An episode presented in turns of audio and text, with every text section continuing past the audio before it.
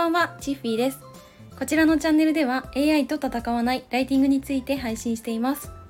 はい、えっと今日は寿命時計についてのお話をしてみたいと思います。はい、あの人間って誰しもね、いつかは死んじゃうわけなんですけど、あんまりこう死んじゃうってことに関して考えることないって思うんですね。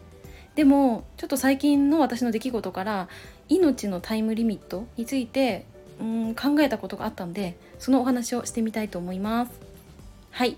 はじめにここでお知らせです。現在私のメルマガではライティングに関する情報をお届けしています。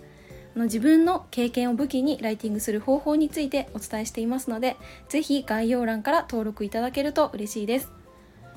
はい。では本題に戻ります。あの去年私関東の方で建設工事のねお仕事をしていました、まあ、それがだいたいまあ秋頃で23ヶ月くらいやってたと思うんですけど、まあ、その時に一緒にお仕事をした方がいてでその方がね先日亡くなってしまったんですね。はい。でどうして亡くなってしまったかっていうと病名ががんでした。はい。で一度ね手術をした後に元気になって一緒にお仕事をしてたんですけど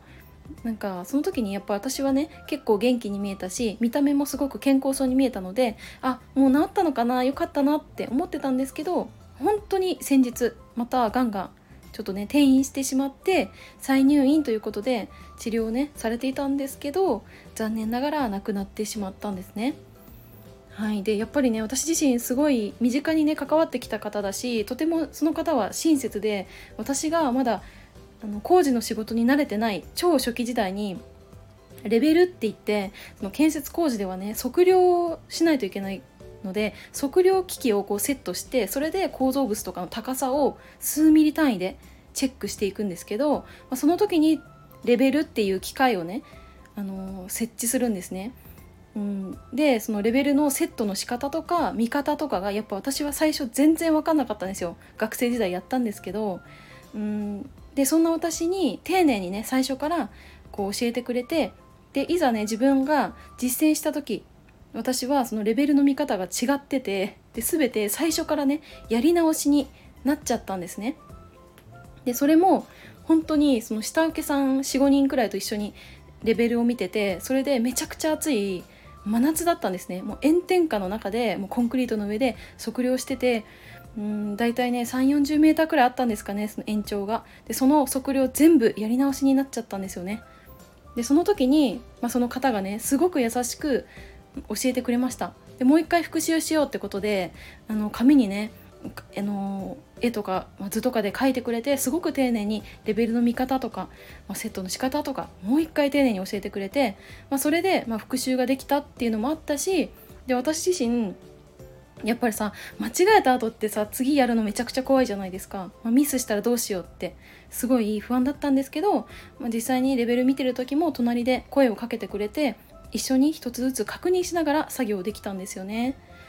うん、でそこから私自身この測量っていう作業に関して怖さがなくなっていったなって思います。まあ今でもねたまに間違えちゃうんですけどでもうーんレベル見てって言われてその怖さがねだいぶなくなったなって思います。で、まあ、その方とねこんなお世話になってた方が亡くなってしまったっていうとやっぱりすごくねうん死っていうことに関して身近に感じたなって思ったしうんで私ね今32歳になったんですけど今年。であのさっきね厚生労働省のサイトで確認したんですねこの平均寿命っていうものを。そしたらえっとね女性の平均寿命が85.57歳でした。はいなので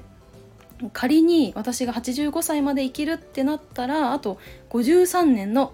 命っていうことになるんですよね。うんで今の段階で53年生きられるって聞くと正直ねめちゃくちゃ長いなって思うし53年もあるんだなって思うんですね。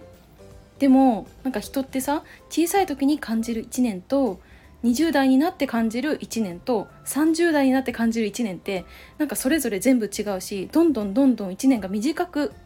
感じるなって思うんですね。うんだからこそなんかうんその時間には限りがあるっていう風な印象を持ちました。でもあんまり考えないじゃないですか実際。そう。で私はあと53年しかない。ってちょっと一回ねこう思ったんですね。そしたらそのうんなんだろうな逆算的思考というかそういうのってでも働かないんですよね、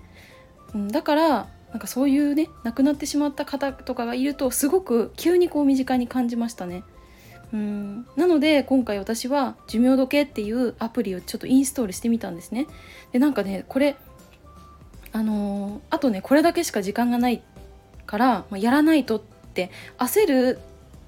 っていうわけではなくて限りというかなんか終わりを知っておく必要ねあるなって私自身は感じたんですねだからなんか、うん、こういうことをやろうって決めたとしてそれが何かの理由があってやらないっていう選択をする時になんかいつもバックにはその自分の寿命っていうのがあると、まあ、それも決断しやすくなるのかなって私は感じました。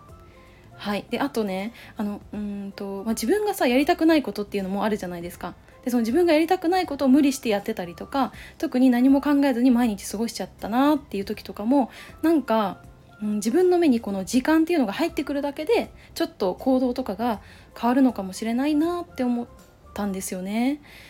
はい、でこのねアプリ結構リアルで、うん、今日は、えっと、7月の8日なんですけどこの7月8日時点の私の寿命があと53年263日、えー、と何時間何分何秒まで出るんですね。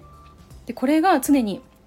こう見ててやばいやばいって思うのはまた違うんですけどただその寿命があるからじゃあ寝る時間削ってやりたいことやんなきゃとかなんか今辛いけど頑張って行動しなきゃって思うのも違うって思っててなんかうんとやるとかやらないとかに関しても迷った時とかこの時間っていうのが目に入るだけで何かうんそうだな変わっていくんじゃないかなって今回思いました。